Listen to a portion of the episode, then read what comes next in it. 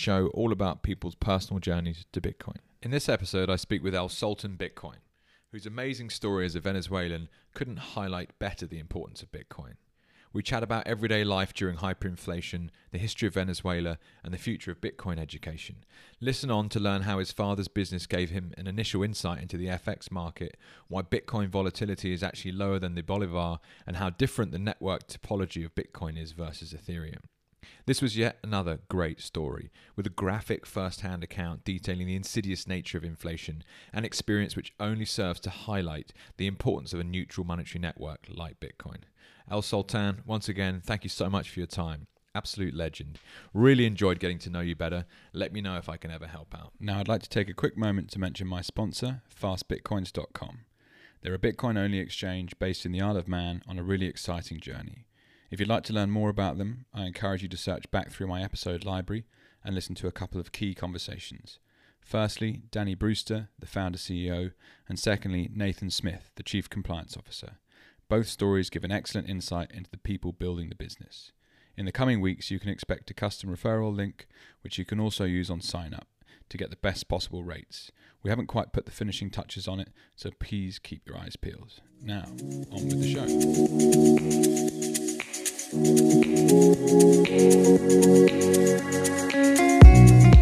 and welcome back to Bitcoin with Jake. I'm speaking with El Sultan Bitcoin. Welcome, sir. Hey, Jake. Thanks for having me. No, total pleasure. And thank you for, for taking the time to join me. So, this is a Bitcoin podcast. We can talk as much about Bitcoin as you want, or as little, in fact. But um, what I love to start with is people's, well, the whole thing is about people's journeys to Bitcoin. But um, at some stage, you read about it, or someone told you about it, or you came across it. Um, talk to me a little bit about how you first came across Bitcoin. How I found about Bitcoin was uh, I was in high school I was browsing through the internet with one of my best friends at the time at his house. Um, it was sort of this first interesting thing to us, like it's magical internet coin or whatever. Um, but I had to dug deep. Uh, yeah, I had, I had dug deeper. I think for about a year. This was we're talking about uh, late 2012 until late 2013, um, which is when essentially my best friend and I uh, co-founded the biggest uh, Bitcoin mining farm at its time uh, back in Venezuela. Uh, this is this is of course uh, Caracas, the capital. Uh, so that's how I found Bitcoin. Whoa! Boom! Straight in. Nice. Okay, and so a lot of people will say, "Oh, I heard about it in 2011, 2012," and for my case in the UK, it'd be like someone was, you know, buying drugs online and then, you know, they ignored it basically. But to jump straight into starting a Bitcoin mine, like, whoa, that's like you went whole wholeheartedly into that. Um, perhaps that was because of living in Caracas and understanding that this was a tool that you could use that you actually really, really needed. Um, what was what was life like growing up in Venezuela, and um, why did Bitcoin appeal to you so immediately? That's that's a really interesting point. Bang on. So I do think there's um a combination of major uh, major trends that were happening back in the day uh, that prompted prompted me and a group of friends at high school uh, to to dive deep into Bitcoin. Basically, um, I think number one was uh, for sure cheap electricity in Venezuela, uh, and the whole deal that uh, part of the subsidy packages that the Venezuelan government was handling over to people in the country was through essentially subsidize electricity rates.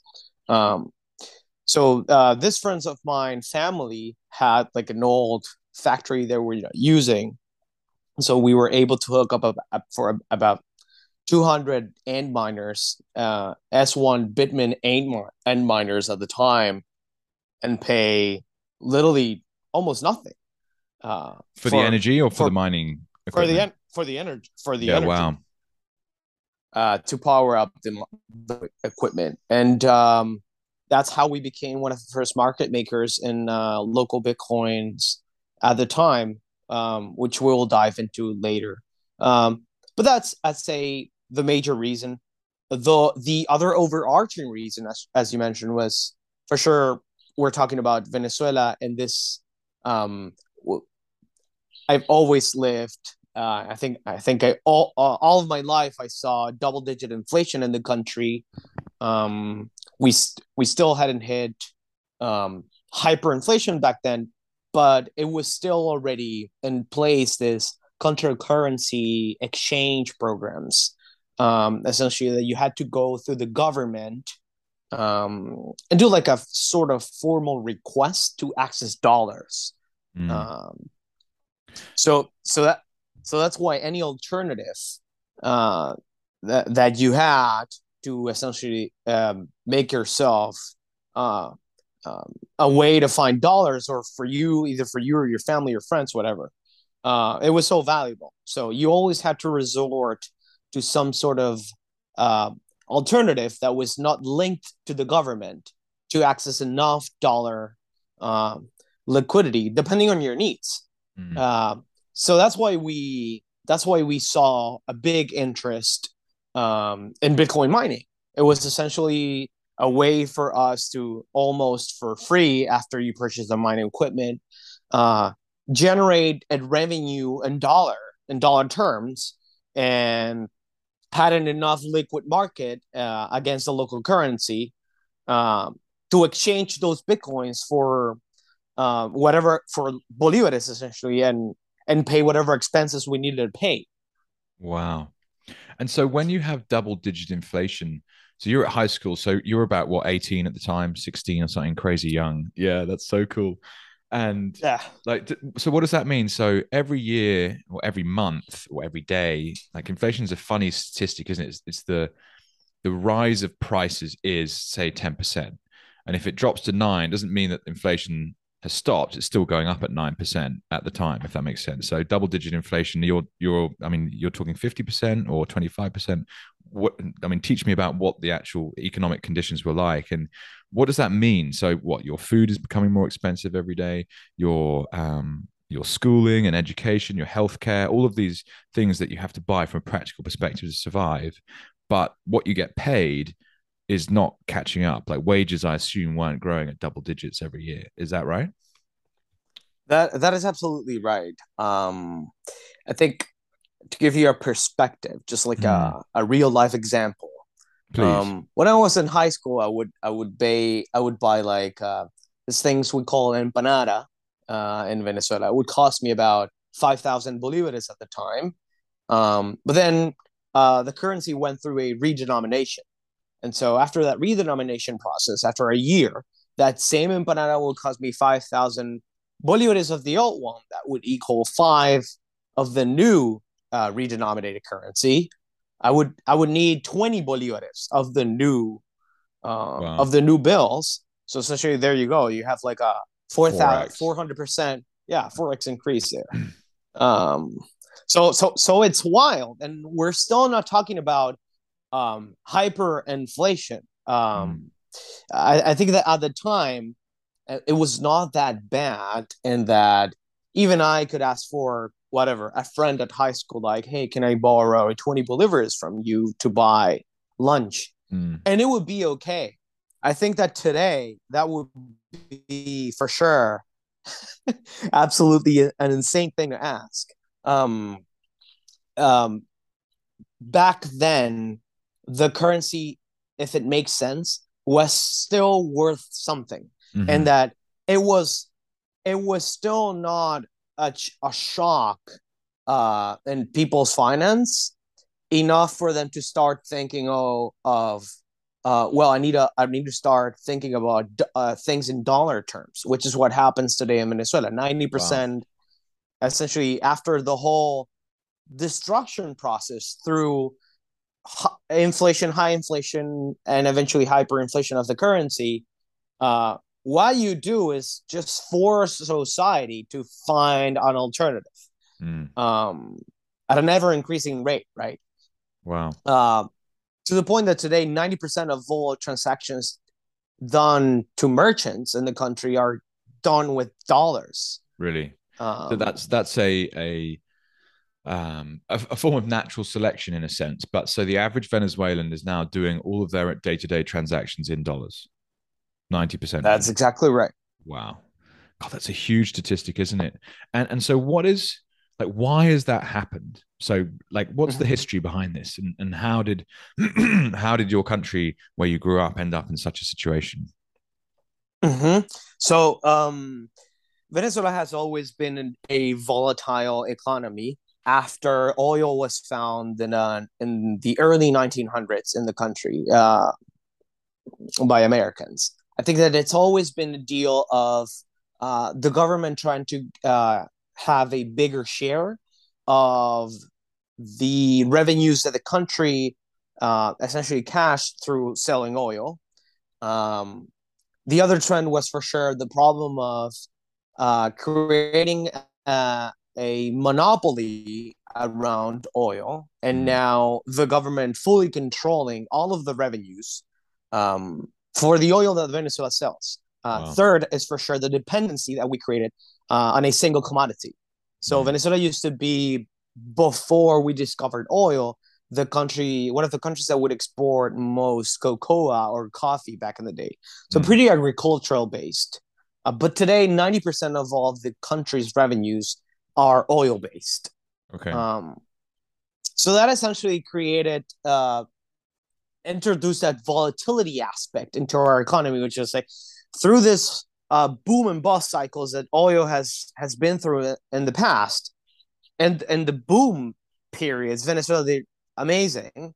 Uh, but then if the government if the government uh, didn't disperse or whatever malinvested all of those inflows, then you lost all of it. Mm. Um, and and how and how uh, governments in the past managed to, uh, I think, successfully pass on uh, those good periods of time of of welfare to society was through new regulation and most of the time was through new banking regulations.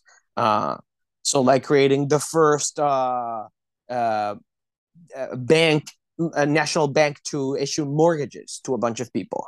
That's how we went through the ho- housing boom cycle mm. in Venezuela back in the 60s. And that's just one example, right? Um, but but I think that uh, mm, uh more related to uh, you know i think 2017 which is when high inflation started happening and eventually that first year became venezuela's first year of hyperinflation um, there's a combination of factors that went into place there so one of them being for sure uh, sanctions from the us the moment the moment that uh, the us regime sanctioned well, U.S. policymakers, whatever, the U.S. Treasury, you know regime a sanction. yeah, that's what it is. the yeah.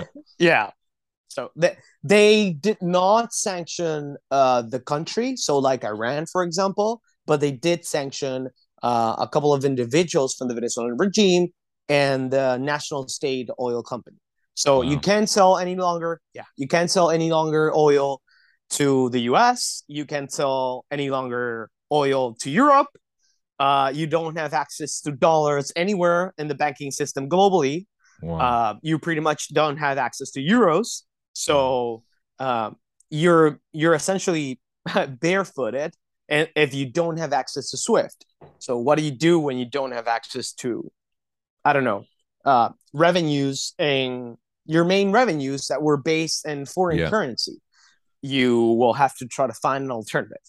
Okay. Um, so they started printing and money. and pre- yeah. So they started printing money and they started assessing even more the usage of cryptocurrencies mm. uh, for themselves and for the for the Venezuelan economy just just to be of assistance.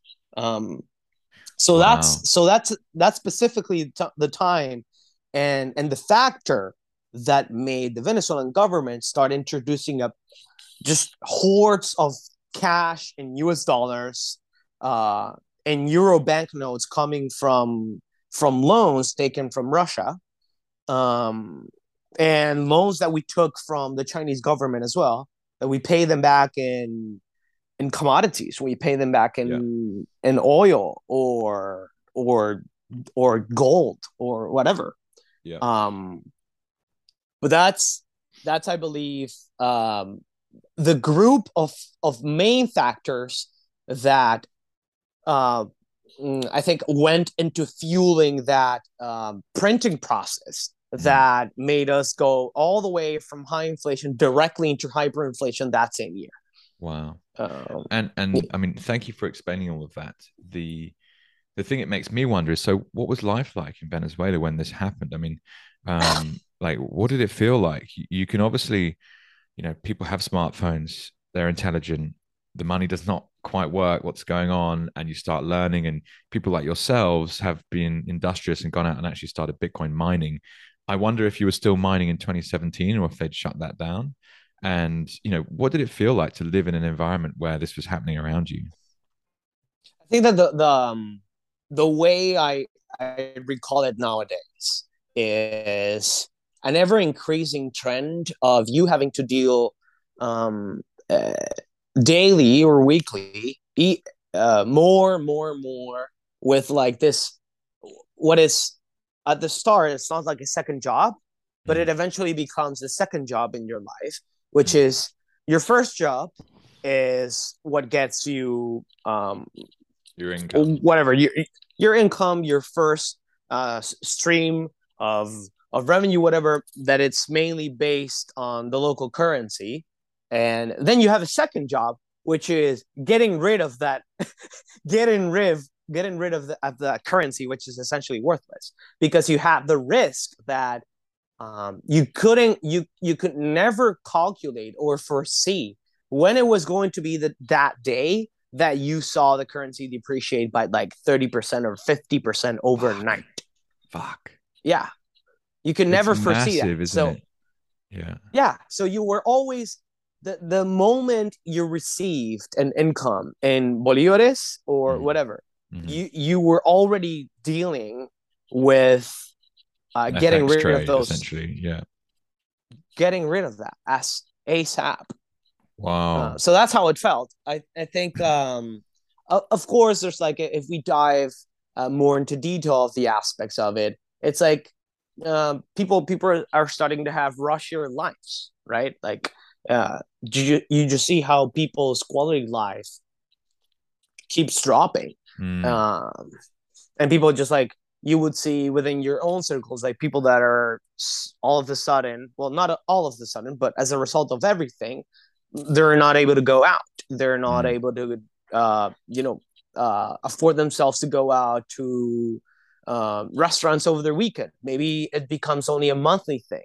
Maybe mm. it even becomes a, a, family thing, as a more mm. like, hey, we can't afford this by ourselves or whatever individually. Let's do it as a family. As a so so it's um, I think ultimately uh, at a philosophical level makes you be a more humble person uh, because you tend to value even more uh, whatever you have available or whatever you can allow yourself to have. Um, then more than talking more about the, the trade aspects of how the economy starts changing is you also see an ever increasing number of like informal businesses pop up mm. uh, because all of a sudden if wages are worthless and they're controlled right and capped by the government mm. and that's how the government also ran their their social programs and their uh, the companies that they nationalized right mm. this mm. subsidized wages that just uh, artificially created created this like uh, unviable businesses that would eventually blow up all mm. of them blew up today right um, so what would you do? You become some sort of entrepreneur. You mm. start cooking pizza at, at your home, or you start doing burgers, or you do delivery or whatever, right? Um, and and I think these people ultimately were uh, that first level of, of society that is is in need that is eventually pushed all these people dealt with cash, right? Until cash was essentially extremely worthless, mm. right? To to the point that like you had to go four times a day to an ATM, right? Because of the withdrawal limits and uh and how much that cash was valuable. Just to go to the bakery and buy like bread. You know wow. what I'm talking about? It's like wow. it's insane. Um so so it was for sure in 2017 where uh, the digitalization of uh, transactions in Venezuela started happening. Mm. Money has money has to go. Money has to become faster. You need uh, you need faster ways to number one receive whatever amount of money you need to receive, and number two get rid of it. Uh, and that's when you saw all of this informal uh, businesses or informal entrepreneurs, however you want to call them, mm. uh, in in dire need of like a digital bank account. Yeah. Um, yeah. When at the same time the government was introducing this like huge um, advertisement campaign for cryptocurrencies. Wow. Uh, so yeah, so 2017 was for sure that hysteria hysteria period uh, for for Bitcoin and altcoins, whatever, mm. uh, in the country. Wow.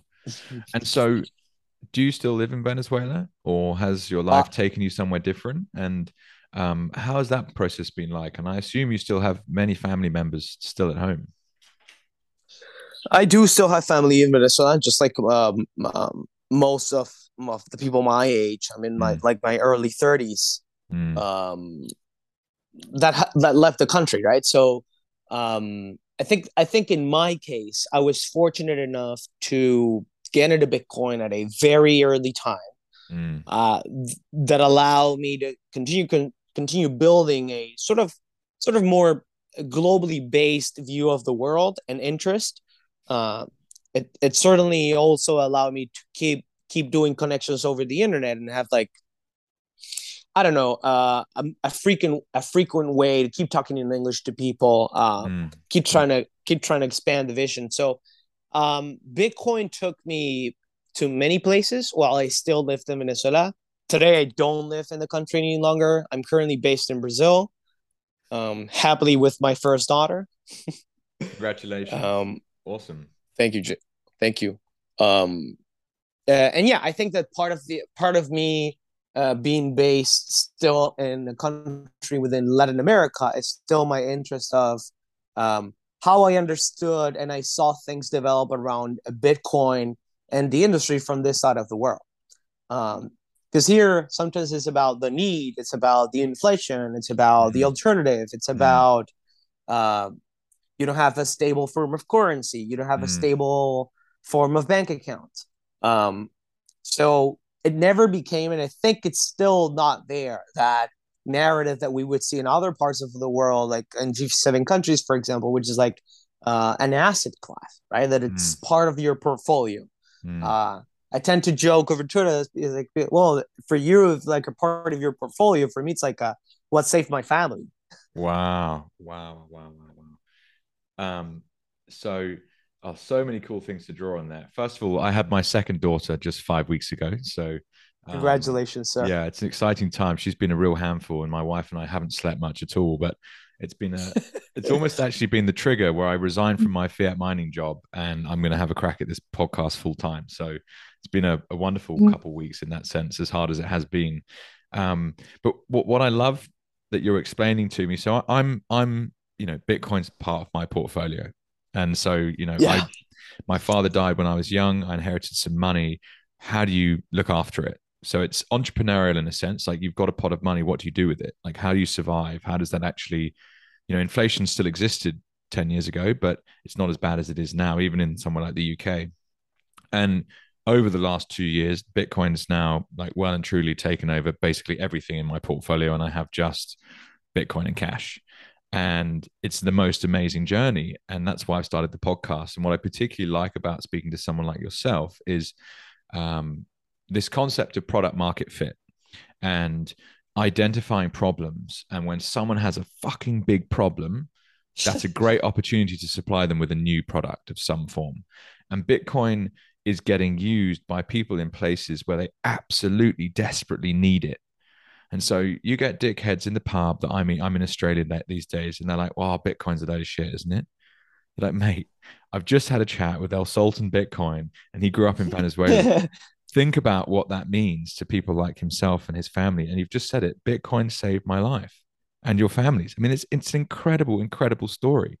Um, so let, let's let's let's vibe on that a little bit. So so why is that the case? You've you've explained very nicely that the the macro situation in Venezuela became so difficult that hyperinflation happened, and you're stuck, you know, with a second job trying to just get rid of the the local currency and whatever that means. So, um, how does it feel to have found another technology that actually has functioned as well as it does?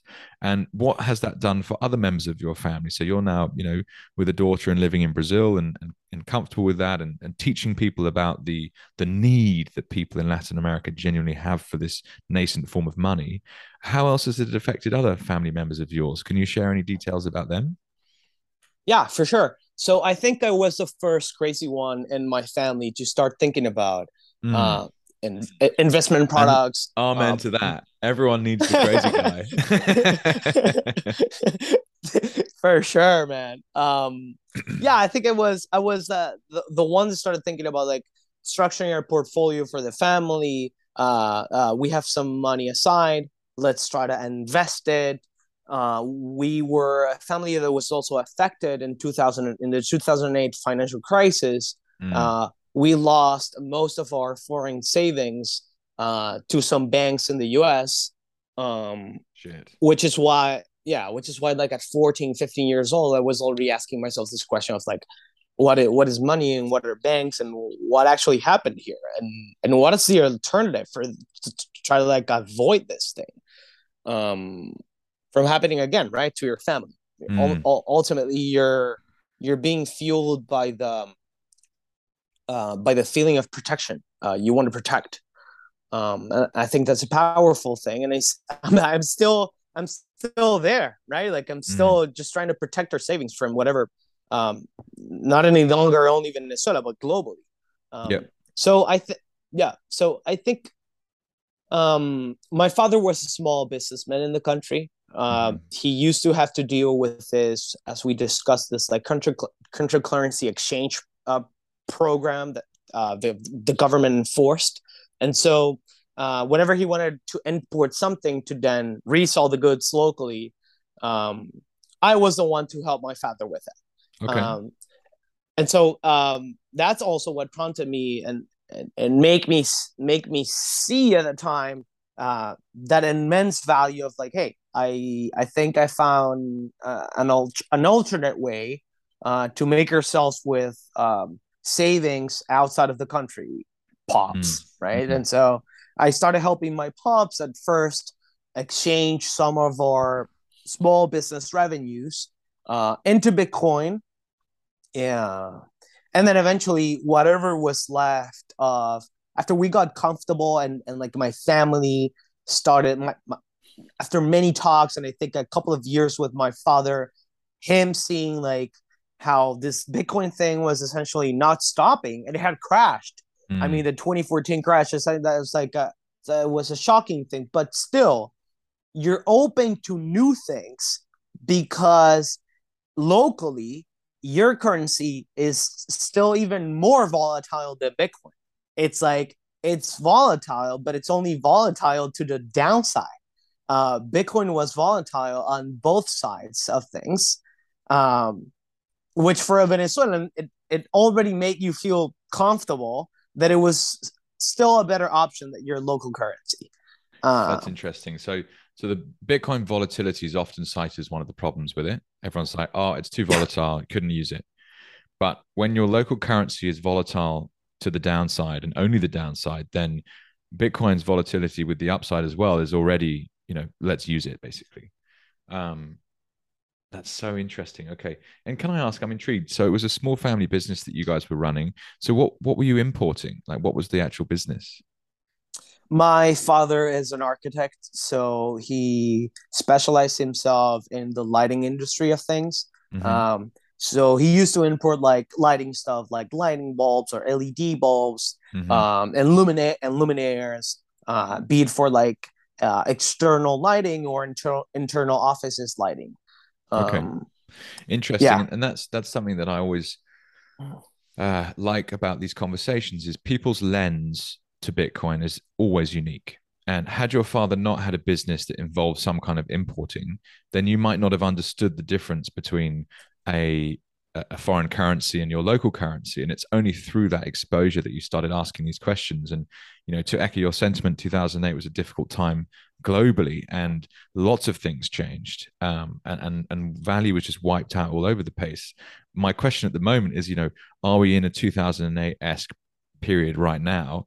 And you know how bad is is the global economy going to get? The fed continues to tighten and the expectation is the interest rates are only going to carry on going up. So my feeling is that you know, when did we see the first interest rates hike? March of this year takes 12 to 18 months for this to kind of filter through on a macro level.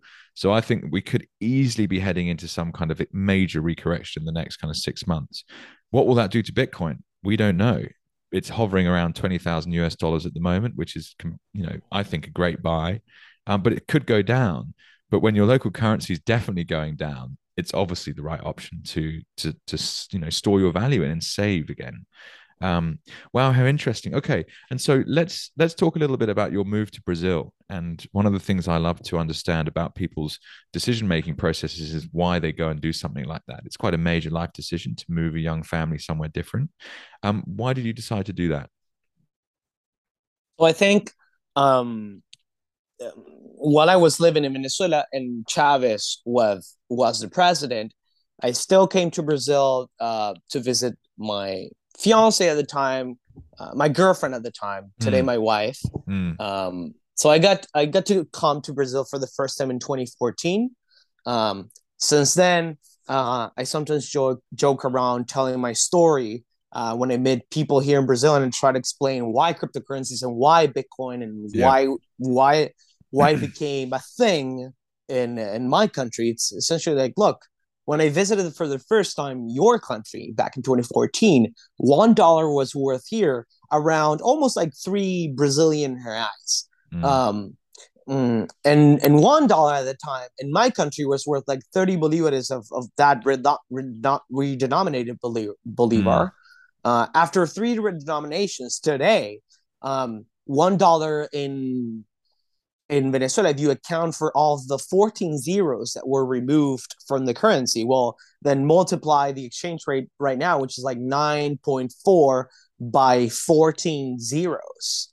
Uh, it's just gone. Uh, you, there is no value. That there. yeah, that's that's that's trillions. You went from 30 to trillions. uh, and in that same time, wow. The, the the Brazilian real against the dollar went from almost three. It's currently hovering around five and six. Okay. Um, so it's like a fifty percent devaluation against ninety nine percent wipeout. Wow. Um, right. Wow. It's like a, the the Venezuelan bolivar is essentially a rug pull. Uh, wow. and and that's so, another great so, highlight, right? So, uh, you know, one of the reasons travel is such a an amazing experience. And in my lifetime anyway has always made me feel incredibly free is you gain so much perspective. You know you get to leave where you grow up and you go and see how different people do things differently and culture is just varied all over the world. And if you hadn't gone through that process it, it doesn't highlight the problem that you were facing um, that bitcoin so brilliantly solves. Okay great. And so is there a um, a lot of bitcoin activity in brazil? I'd say well here to be quite honest, uh, again, truth be told, here is a mixture of everything in that um, other than just Bitcoin, there's like this a big DeFi community. They're very Ethereans uh, mm. over here in Brazil. Mm. Um, I think that that's just partly related to the fact that Brazil within South America functions as the mecca of financial markets. Okay. Uh, and the mecca of the VC industry as well as well. Mm-hmm. So there's like a combination of um, Ether is so VC based mm. at this point mm.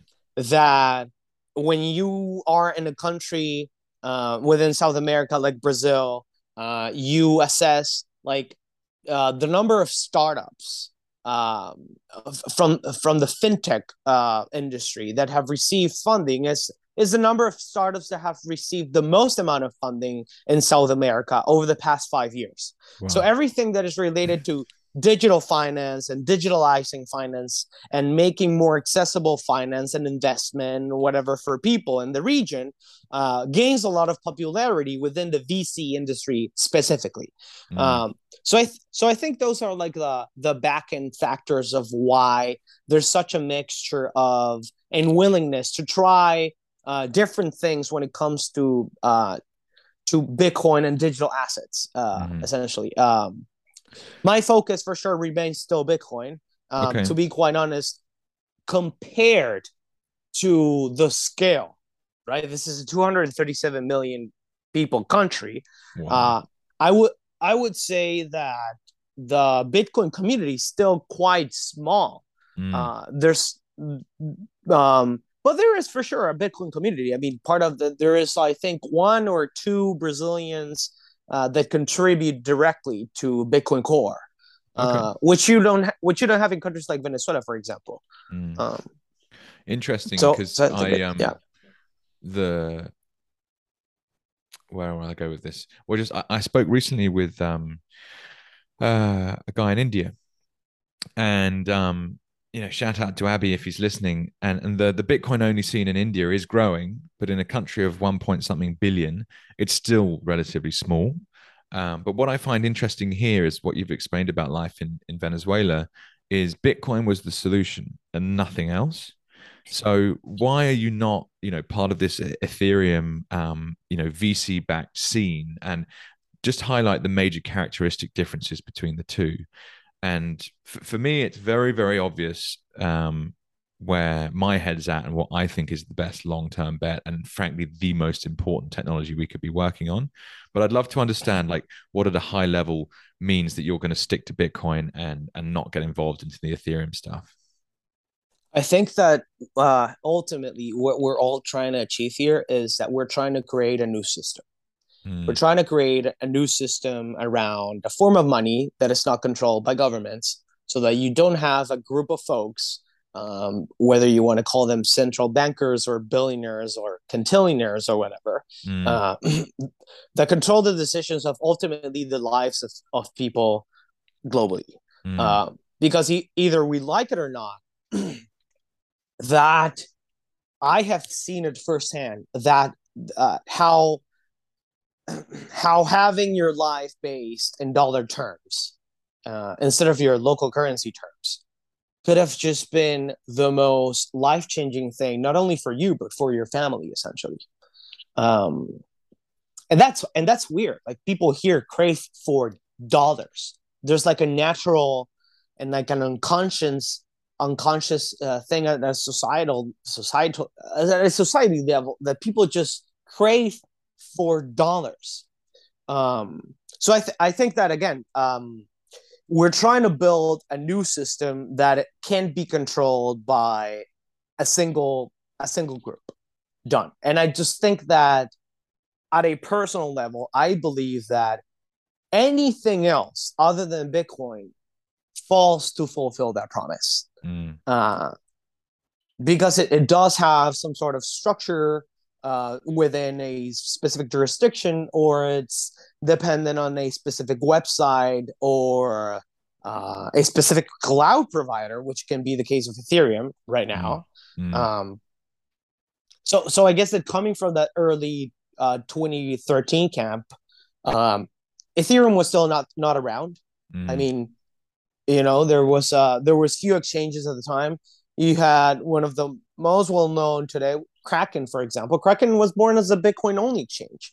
Mm. Uh, Kraken became the first exchange to list Ethereum, but that was after 2014 when it when it was born. So mm. I think I was fortunate enough to not, um, yeah, to not I think be misguided by the noise that has mm. been created. Mm. There's an over 21,000 coin noise today that people have to deal with whenever yeah. whenever they get started, right? It's it's one option against twenty one thousand options. Mm. And that's where the Bitcoin only focus content and, and education is so important. And, and it's very obvious when you start. You know, I was thinking about this the other day. Actually, here's a good a good analogy. Um, when you look at the stock market, what do you buy? Well, you're buying a share in a company. Okay. But is every share the same? Well, no, because every company is different, right? Every company has a different type of product or a different type of service operating in a different country with a number of different risks, a number of different amounts of shares, a, a different management board, a whole different ecosystem of humans that make up the entity that is that company. Well, the cryptocurrency space is exactly the same in that they're all cryptocurrencies, yes, but they're all different. And so you have to understand the difference between them to really understand what you're looking at. And for most people, it's basically just an online gambling game. And you know that's why these big exchanges are making great money because they lure you in and they offer Bitcoin, but actually they really want you buying a ton of altcoins and switching from altcoin to altcoin. And no one really knows what they're doing. There's some extremely seasoned veteran traders out there that are able to build up positions and rug pull when they want the way that the VC scene functions is so different to how fiat VC actually functions. So if you have a VC fund, you have a bunch of limited partners, you've got specific things you're allowed to invest in. The fund has a certain duration. What you don't do, which is what Three Arrows Capital have got caught out doing, is basically raise some funds, pop it in USDC, find a good looking kind of developer team, give them a shit ton of USDC, they create some slick marketing profile, they get it listed on an exchange, and then they sell the shit out of it through Telegram groups, Twitter, around what is now a global market, completely unregulated. Now, I'm not against regulation, but I don't believe it's necessary for someone to have a certain net, net worth to include them in an investment. So some of the the regulatory uh, um, kind of moats that are created for stock investing. It's just ridiculous. It's absolutely ridiculous. Oh, because you're not wealthy enough, you can't buy this company. Fuck you. That should not exist as a as a rule. But what they do is they obviously pump these tokens and people pile in thinking they're going to get mega rich. And then the initial insiders who've actually got half of the tokens in circulations that they gave themselves before they started promoting it, they just sell them all. That isn't venture yeah. capital. In, in some ways, VC has been tarnished by this. Venture capital should be about investing in brilliant entrepreneurs with game changing zero to one ideas. And that's what Bitcoin is. It is genuinely zero to one idea, but without, interestingly, a an illiquid equity pool that you can kind of monopolize. So we can all share in the upside of Bitcoin by buying Bitcoin. It's crazy. So there's, there's lots of things to kind of talk about in that statement, but ultimately, Bitcoin is different to everything else I've seen in the cryptocurrency space. And it's because of the way it's designed. And it requires some time and effort to actually look at why that's the case. And I think it's incredibly important and poignant that someone like yourself that's lived through a hyperinflation uses Bitcoin. And other people can learn from that. And that's really important to get across. And I think and I think that as a, a segue uh, analogy to everything that you just discussed, there's also the um I like to focus on infrastructure, right? So I, I like okay. to I like to think like, okay, so if this is going to be the new the new global warehouse for powering global transactions, um, whatever, that's going to need some infrastructure. So uh, when you uh, when you're in your in your own Bitcoin journey, whenever you want to start, I think like grasping, uh, having a better grasp, a better sense of what's actually uh, how does the protocol work um, i think you ultimately at least want to install your first bitcoin full node right mm-hmm. um, and that's how you can i think like self sovereignly at a minimum contribute to the bitcoin infrastructure not that it needs it in a sense because it can fully function with uh, 45,000 plus Bitcoin full nodes that are currently sitting around the globe. Um, but it's still i think part of every every ultimate i think uh um person that is trying to achieve self-sovereignty or whatever or that wants to contribute or understand how to contribute to bitcoin infrastructure you have to run your own uh, bitcoin full node. So how this connects to uh, my background story jake is basically well if you want to try to install a ethereum full node for example you're going to need more than four terabytes uh, four terabytes of um, available space, um, which not even not even a, a, commercial SSD nowadays on Amazon has four terabytes. Mm. Uh, and at the time, with a crappy internet in an emerging market like Venezuela, it took me more than a month to download Bitcoin's blockchain. So you know what I mean? So like, and and and Bitcoin's blockchain is around like what 500 gigabytes or or, or so, more yeah, or less. Small, yeah. Uh, you know, so it's like you still Ethereum's blockchain is still like 10x that of that of mm-hmm. Bitcoin. So it would have taken me what like a year to uh, just just based on the consideration of the internet connection that I have, etc. But but then what are the costs for that that hardware? So it, it you ultimately continue continue pushing the can down the road and you ultimately make it even more difficult for developers or whatever to build infrastructure on. sure mm-hmm. there's like this this weird scalable um i think attempts uh, i think that weird attempts to scale you know ethereum through like this layer twos or whatever that are being born but uh, when you do like a, what's called like a network network topology mm. um, mm, evaluation, you see that there's a bunch of uh, full nodes and there's like a huge gap in the middle, and then you have this what they call validators or whatever. Again, I don't want to dive too deep into it because mm. uh, I actually I actually having I actually haven't spent what I would believe um, the amount of time that I would need to actually make like a uh, at a technical level a strong argument against Ethereum infrastructure or whatever. Mm. Even if we we can discuss on a general level POS against PO PO proof of work, um, mm. but but I still think again I like to think about infrastructure as a as a Bitcoiner from Venezuela with the with the utilities that you have access to and the kind of internet service that you had access to at the time uh, and considering like what is your purchasing power as an average Venezuelan? Do you actually have like the you know like enough savings to put aside a computer that is only going to be verifying um, some information that is actually not going to per se make you some additional revenue. Um, it'll help you to verify and, and not trust anybody issue your own transactions etc it gives you functionality but it doesn't give you an added an added revenue. So the consideration here is like if we're actually going to build something that is going to power the the new global financial system on it you're you're gonna you're gonna want kids in Nigeria as it's happening right now being able to build on top of it and at a minimum they're gonna need a computer to run their own full node on it mm. otherwise they're gonna have to get some sort of grant from a Amazon Web Services or whatever to try to run a node on the cloud, and it's still not the same.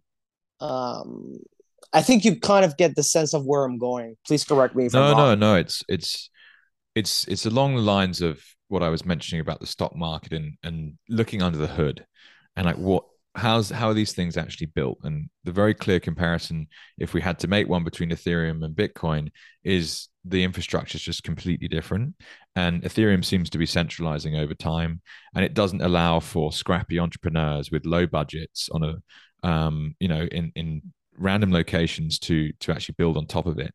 And this recent move to proof of stake and it's been jumped on as being an environmental mm-hmm. thing and it just it's all bullshit.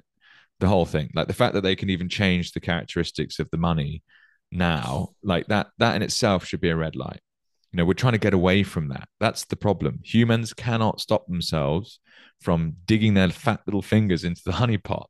and that has been mm-hmm. proven time and time again yeah and really when i started thinking about it you know i spent five years in the startup space and heavily coached through a number of kind of they were called talent investors and you know basically put 100 people in a room you get paid to be there. 50% are technical, 50% are non technical, more commercial. And they're like, you've got 12 weeks to come up with a billion dollar company idea. We might invest into 10% of the company for, you know, 150 US or something like that. And so we were all brainstorming these crazy ideas. There was some super smart people in there, and it was really awesome fun. Um, but they were telling to focus on problems. And a lot, a lot of these problems were like try and rebuild the next google the next facebook or some other large digital monopoly. And it's only consequent to those programs that i've ended up getting really into bitcoin from more of my macro investing stuff i was doing. And you're like hang on money's a problem. Money's actually been a fucking massive problem for a very very very long time and there's been all of these different forms of money that we've used, and they've all failed for a number of different reasons, even though they were put in place for a rational reason. And you know, the thing that Saifedean points out so well in the fiat standard is actually fiat currency makes sense because moving gold around the world is actually really quite difficult and expensive and just it's much easier to move bits of paper. And that made sense at the time, but we've now reached the digital renaissance and we have a digital form of money that is completely out of the hands of anyone to meddle with. And it just makes so much sense that this is what we should be building our future economy on, in my opinion. Now, everyone else can think whatever they want and go and do whatever they want, but the the, the proof is there that this is a really solid foundation to build upon. And that's what's so exciting about it. And and meeting people like yourselves, as much as it's only virtually, like your story is incredibly powerful. And I've spoken to people in Africa, and I've spoken to people in Guatemala, and I've spoken to people in other parts of Asia. And it just, it's like, whoa, this is a global thing that people are, are jumping onto. Why is that? And it's through these stories that you start to understand why. It's brilliant. Um, well, Sultan, we have a few more minutes left. So, what I'd love to just um, jump onto is I came across a tweet of yours from back in September, and you said there's a plethora of Bitcoin companies and startups needing effective Bitcoin content marketing. Here's five free keyword research tools that can help you create better content.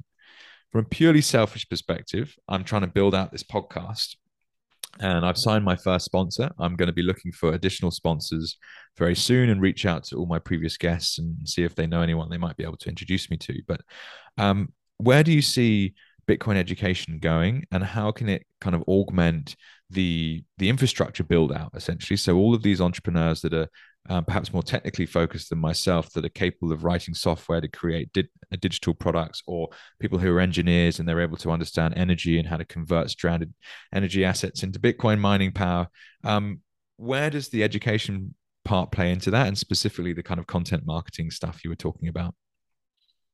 I think that ultimately we've um you know we've been building on our own form of money. So um in a very big sense this is kind of like a self-funded self-funded ecosystem um of sorts. So i do i i would expect to see a continuation of like um education houses or or uh, let's call it alternative academia if, if we may.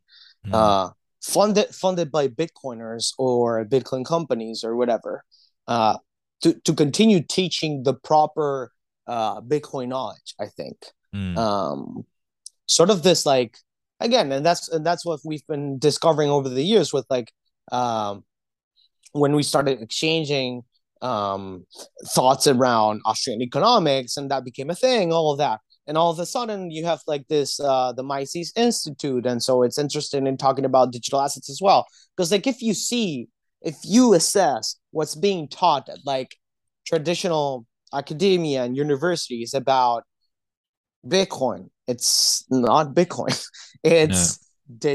it's digital assets and uh, blockchain uh, to for the blockchain to power everything in the world and yada yada so I think the only way we're ultimately going to be able to fight against that misinformation is by cre- continue to creating our own channels mm-hmm. uh, and and own groups to con- to educate people.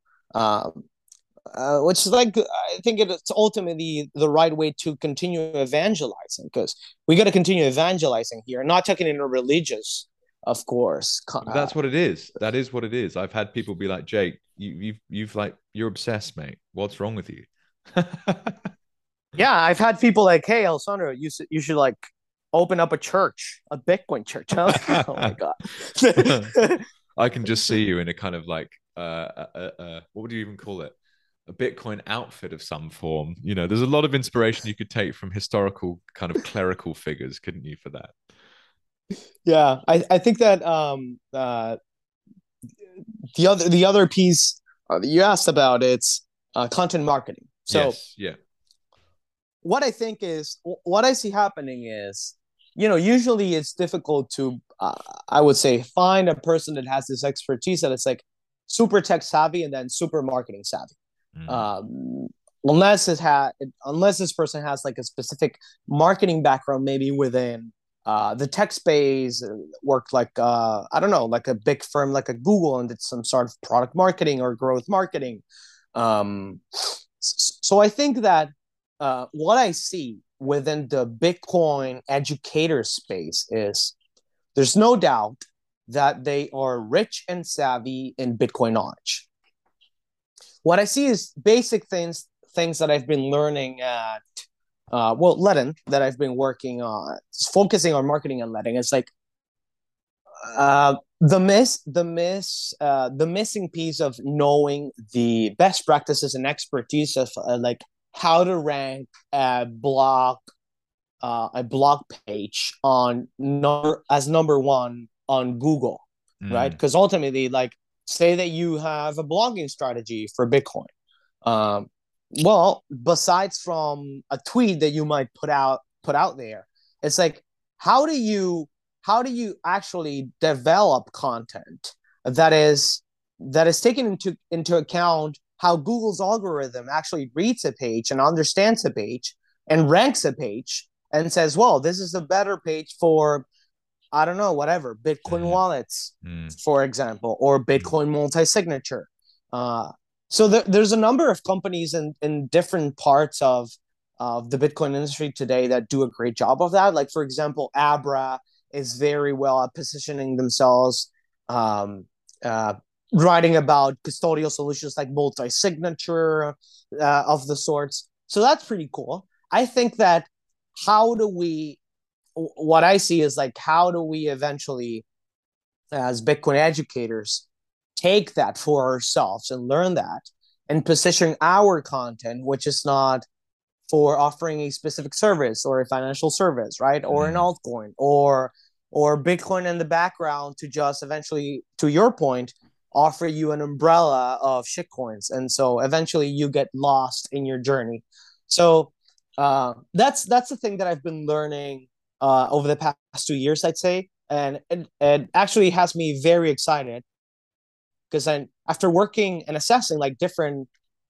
just having talks with other like crypto companies or Bitcoin companies in the space, seeing at their content, I know that there's a need for that. Mm. Uh, which actually makes sense, right? We're we're in this part of the adoption curve that is the early mass that will start coming together, right? So from the 100 or 200, 300 million that we might be today to the 1 billion plus that we might be in a couple yeah, of years. 10x, isn't it? It's a massive opportunity. Yeah, well. It is. It is. So um it's about it's, being smarter somehow though, you're right. So it's like take take some knowledge out of the technology space and reapply it to Bitcoin only education. You're absolutely right. I had um Brandon Quittem on the podcast at one stage, and Brandon works as the head of communications for Swan, and he wrote that brilliant article about um, uh, fungi being like Bitcoin and how it was like a decentralized network. And he wrote it when he was in Bali. It's a great story. Go back and listen to it, guys, if you haven't. Anyone listening out there.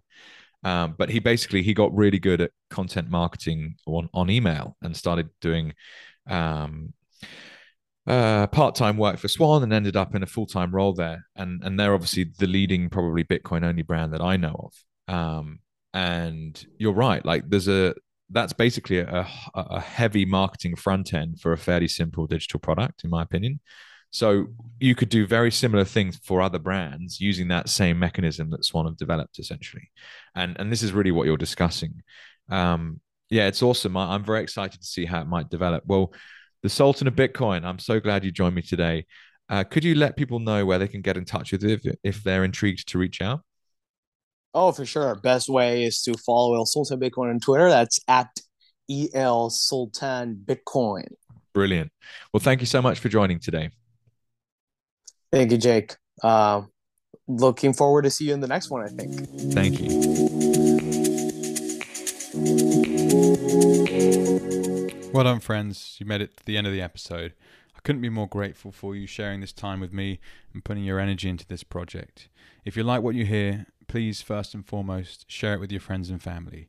Getting the message out to those around us, nearest and dearest, I think is one of the most important things we can possibly do. On top of that, wherever you listen to this, please rate, subscribe, share, etc.